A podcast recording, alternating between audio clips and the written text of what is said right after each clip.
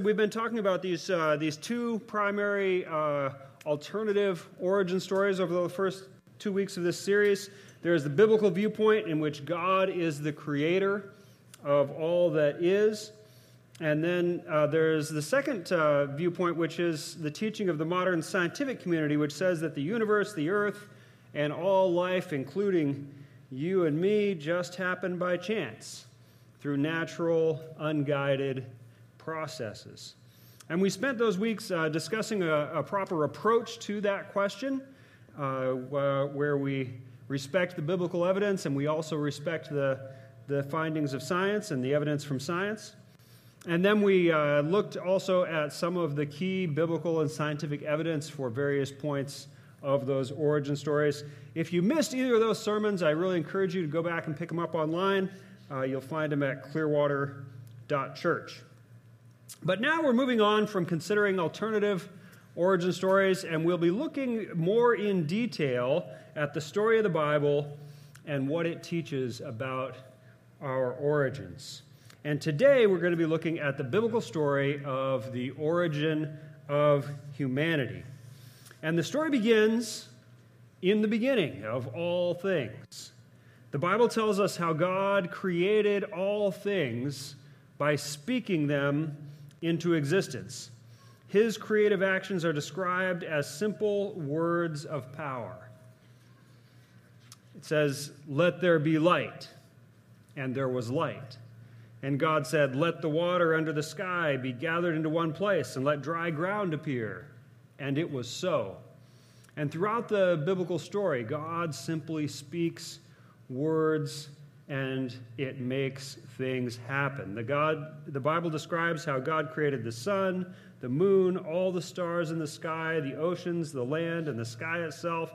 Then, once the physical world is created, God begins to populate it with living things. It says, Then God said that the, let the land produce vegetation, and it was so. Then he created all the interesting, wild, and crazy things that live in the oceans. And there are some weird things living out there. Then he created birds to fly in the skies. Then he created all the animals that live on the land. And I'm not sure about the amphibians, whether they were created with the land animals or the water animals, but somehow in there the amphibians were included as well.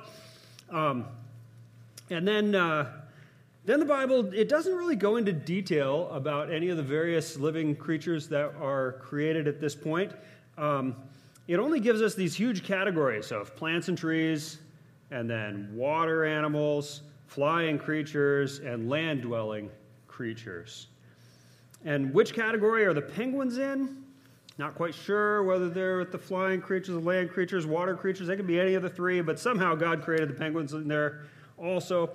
And God puts all these creatures on earth, a huge array of plants and animals, to occupy the world that He made for them to live in. Why did God do that? Why did God create all this stuff? Why did He make the world? Why did He make all these living things to live in it? Well, the Bible doesn't really ask that question directly, and so we don't have a, a clear, straightforward answer to it, but, um, but we know from various parts of the Bible that what the creation does is it brings glory to God. Every part of the wonder and the variety of the world and the amazing life that lives here all brings glory to the creative and wonderful God who made it all. We're going to look at a couple of places in the Bible where it talks about that. One is in the book of Romans, where the Bible says, Since the creation of the world, God's invisible qualities, his eternal power and divine nature, have been clearly seen, being understood from what has been made. So, God, uh, from what, he has, what was made, we can see his divine nature, and especially we see his uh, power and, and uh, divinity. And then one of the poems in Isaiah says this it says, To whom will you compare me, or who is my equal? says the Holy One. Lift up your eyes and look to the heavens. Who created all these? He who brings out the starry host one by one and calls forth each of them by name. Because of his great power and mighty strength, not one of them is missing. Another place in the Bible where we see a, a discussion of nature and how it brings about or it brings glory to God is in the book of Job. Job um, was complaining about the unfairness of his life. And then it says this it says, Then God spoke to Job out of the storm. He said, Who is this who obscures my plans with words without knowledge? Brace yourself like a man, and I will question you, and you shall answer me. Where were you when I laid the earth's foundation? Tell me if you understand. Who marked off its dimensions? Surely you know. Who stretched a measuring line across it? Or what were its, on what were its footing set? Or who laid the cornerstone when the morning stars sang together and all the angels shouted for joy? Who shut up the sea behind doors when it burst forth from the womb? when I made the clouds its garment and wrapped it in thick darkness, when I fixed limits for it and set its doors and bars in place, when I said, This far you may come and no farther. Here is where your proud waves halt.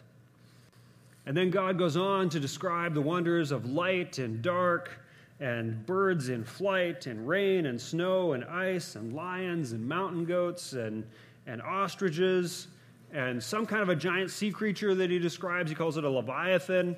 Not quite sure what exactly that is. And then some kind of a giant, untamable beast called a behemoth, which sounds like it could be some kind of a dinosaur. I don't know. But what is God's point in talking about all these wonderful and wild things in the creation? Well, here's what he says to Job in the midst of all this discussion of creation. He says this Will the one who contends with the Almighty correct him? Let, God, let him who accuses God answer him. Then Job answered the Lord, I am unworthy. How can I reply to you? I put my hand over my mouth. I spoke once, but I have no answer. Twice, but I will say no more. Then the Lord spoke to Job out of the storm Brace yourself like a man. I will question you, and you will answer me. Would you discredit my justice? Would you condemn me to justify yourself? You see, the glory of God is seen in all that He has created. God is the great and powerful, all knowing, magnificent God of the universe. Job or anyone else, do you really think that you know better than God? Would you condemn God in order to justify yourself? See, the creation shows the greatness and wonder of God. And we know so many more things about creation than Job did back in his day. With all of our scientific uh, advances and things, now we know about the innumerable galaxies that exist out beyond the sight of our eyes.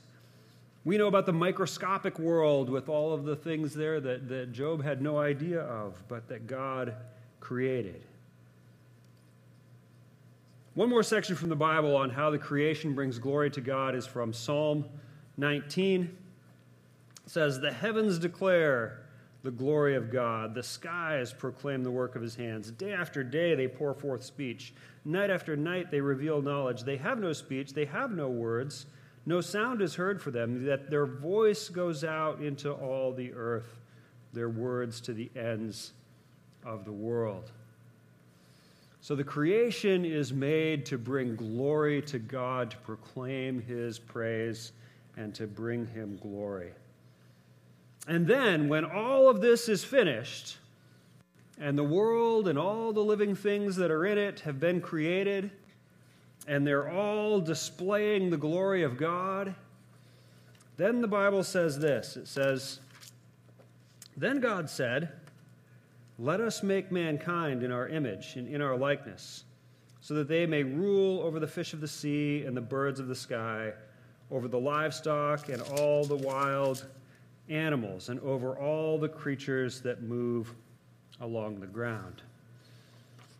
See, this is different from the way that uh, the rest of creation is described. In fact, uh, uh, there's some kind of a discussion going on here. We don't actually, this isn't actually the verse where God creates, it's just God uh, saying he's going to create or talking to someone about creating uh, people. Um, the verse doesn't actually tell us the creative act itself. That comes in the next verse. So here it's just a declaration of the plan to make mankind. And a lot of people have wondered about who he's talking to when it says us and our in this verse. It says, Let us make God in our image. And uh, so, who is that? Well, the short answer is it doesn't say. Uh, so it's a bit of a mystery to us to, uh, to understand this, really. Um, and it, it is a bit odd. And I think that probably the best uh, understanding of it is that this is a kind of a foreshadow that shows that there is a plurality of persons in God Himself. It's obviously, you know, it's not even close to a, a full explanation of the Trinity. Um, and people did not understand the Trinity from reading this verse back in the day. Um, but it is kind of a mysterious hint, a mysterious foreshadowing that there is something unusual about the nature of God in that he can talk to himself and say, Let us make God in our image. And of course, later it's explained to us that uh, the, the Son and the Holy Spirit and the Father were all involved in creation, and that's probably what uh, is going on here. But something that's a lot more clear than exactly who God is talking to there is that this is a separate, different part of creation, different than all the other living things. People are distinguished from the rest of the creation here in two very important ways. First, it says that we are created in the image of God. So nothing else in all the universe is said to be in the image of God, only people. And we're going to talk more about what that means in just a moment. But the, the second thing that distinguishes us from the rest of the creation here is that when God creates us, he says that we are to rule over the rest of uh, the things that God has created, and especially over the rest of the living things.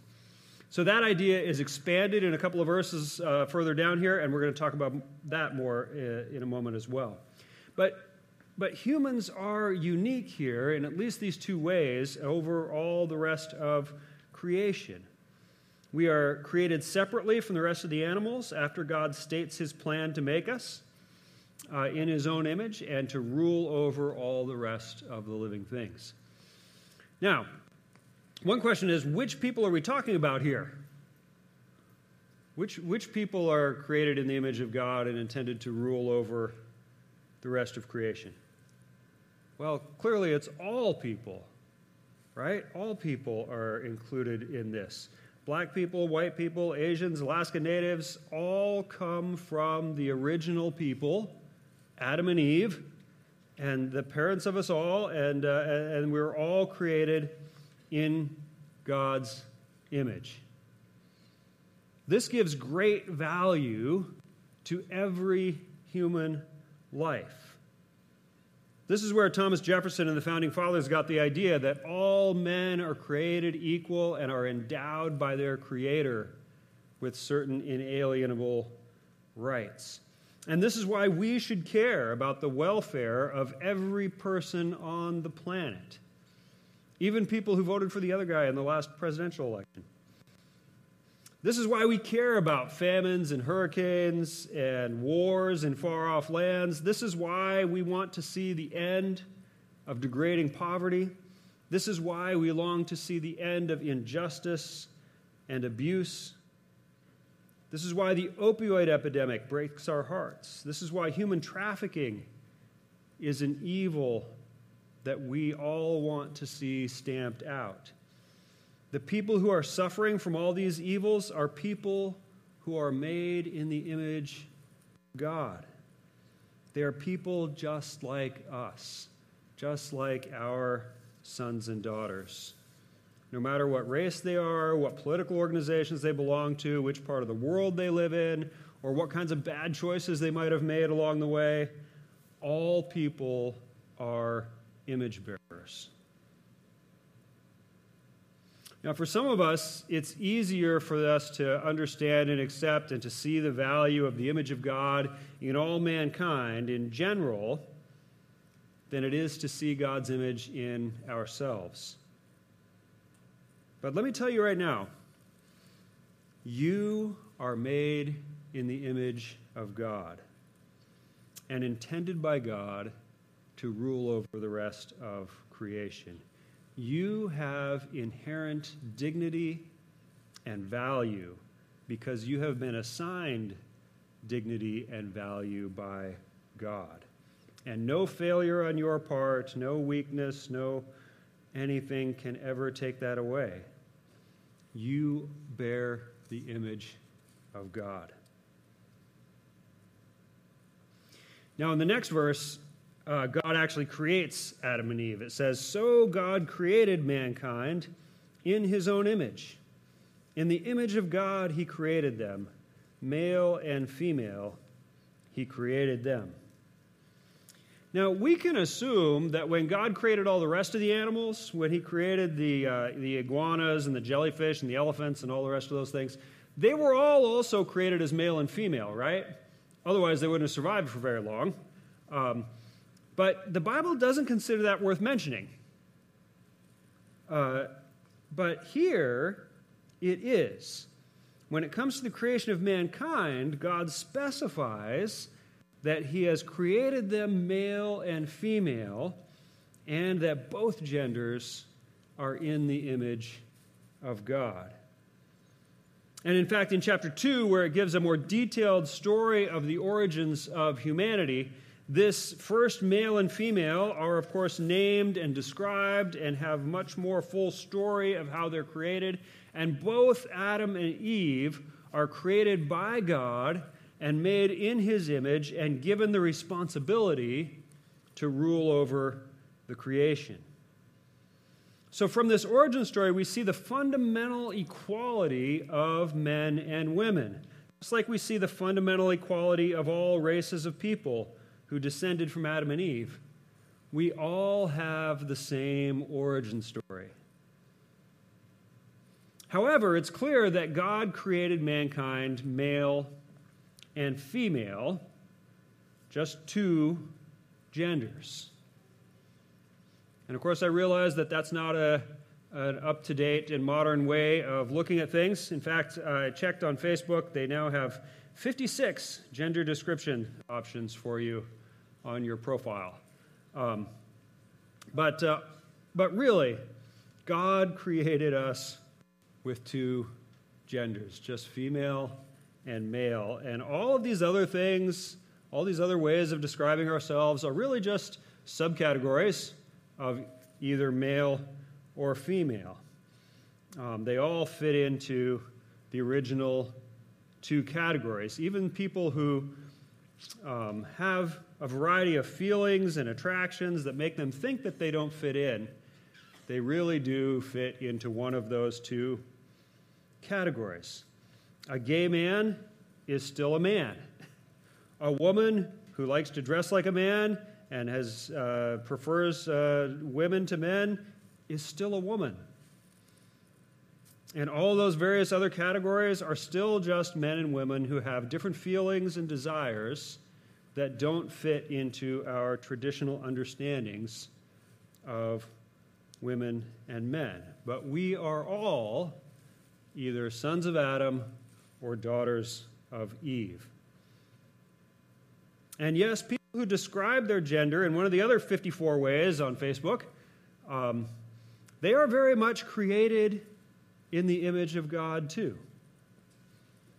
And in fact, some of those people who use one of those other descriptions to talk about themselves are even good Christian people who are acceptable to God and will be with us in heaven. One example is um, a Moody Bible Institute theology professor, Christopher Yuan, who is a gay man.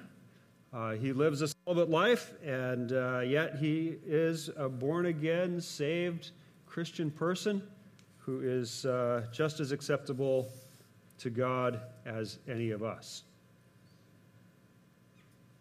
So I think I've probably said enough to offend a lot of people on both sides of that issue there, so I'm going to move on. So, uh, but first, let me say that I did choose my words carefully in that section. And I am uh, confident that the Bible teaches the things that I have just been saying. So um, I want to spend some time now looking in a little more detail at the idea that we are made in the image of God. What does it really mean to say that we are made in the image of God? Well, basically, the phrase just means simply that we are similar to God in some way. We're made in His image. We have some similarity to God. We are like Him. And the phrase itself doesn't tell us how we are like Him, just that we are. And sometimes a pastor or teacher will try to explain the image of God by boiling it down to one or two similarities and things that we have in common with God that in ways that we're like God. But and, and so maybe it's the fact that we are relational beings, that we are made to live in connection to other persons. God is also a relational being and has relationships, first of all, within the Trinity, with Himself, and also with all the persons that He has created. Or some would say that it is our ability to make moral choices that is the heart of God's image in us. Because even though it seems like cats are making evil choices, animals don't really have moral agency, and so cats are just being cats. And it's humans that are actually moral agents and have, uh, uh, uh, in a way that's more similar to the way that God is able to make those kinds of choices. And, uh, and, and we're more similar to God in our morality than we are to the rest of the creation. Or some people have suggested that it is our creativity or our reasoning minds or the fact that we are spiritual as well as physical creatures and our souls are the image of God. But the problem with any of those suggestions as to this is really the core of what it means to be in the image of God is that they are all correct. Uh, to say that we are in the image of God is just to say that we are like God. In what way are we like God? Many ways. We are like God in many ways. Our complex emotions, our moral conscience, our ability to love, our ability to act altruistically, our ability to sense the presence of God, our abstract thinking, our ability to put our thoughts into language, our appreciation of beauty, our sense of and desire for justice. All of those things are uh, ways that we are made in the image of God. And not all of those things are completely and totally unique in creation. There are um, some animals that have some rudimentary forms of communication through language. There are some animals that show companionship and attachment for others in some kinds of relationships, but none to the extent that people do. And none with anything close to all of the complex ways that we resemble our Creator. I do think that some aspects of God's image are more significant than others, those things related to our ability to relate to other persons and our moral nature, those stand out as key ideas. And obviously, the fact that we have eternal souls is an important way that we are like God. Now, Genesis chapter 1 uh, completes its origin story of humanity and gives us more about the image of God in the next verse. Verse 28 here says, God blessed them and said to them, be fruitful and increase in number. Fill the earth and subdue it. Rule over the fish of the sea and the birds in the sky and over every living thing that moves on the ground. So here we see God commissioning Adam and Eve uh, to go and do what he planned for them to do uh, before he made them. And he gives them a three part commission. One, he asks them to be fruitful and increase in number. So they are to go out and, and populate the earth. Uh, number two, fill the earth and subdue it. And then three, rule over the other living creatures. So, as the image bearers of God, we are also his representatives and agents in creation. God has put us in the world and given us the task to fill it, subdue it, and rule over it. We are God's stewards. his servants, and his people.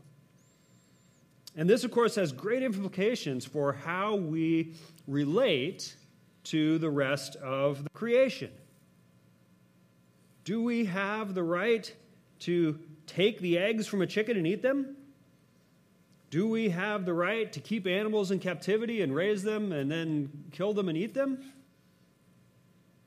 Yes, we're given that right and that responsibility to rule over the rest of the animals, and that includes agricultural uses for animals. But it also means that we are responsible to relate to all of the other creatures in a uh, appropriate way. Um, how would you feel about a ruler who abuses his subjects and treats them without concern for their welfare? Clearly, the responsibility to rule is a responsibility to treat the creation with care and concern. And that goes even for the non living parts of creation, too. Uh, we are authorized to use these things for our own benefit. We can dig mines and cultivate lands and build dams and irrigations. And of course, we can cut down trees for firewood and for lumber, and all, but all of these things must be done in a way that is responsible and in line with the concept of our stewardship over the rest of creation. As God's image bearers who have been commissioned to subdue and rule over his creation, we have both rights and responsibilities. And exactly how we balance those two in specific situations is, of course, open to some debate and, uh, and discussion, but the fact that both are true and must be balanced, that is not debatable. That is clearly taught in our origin story.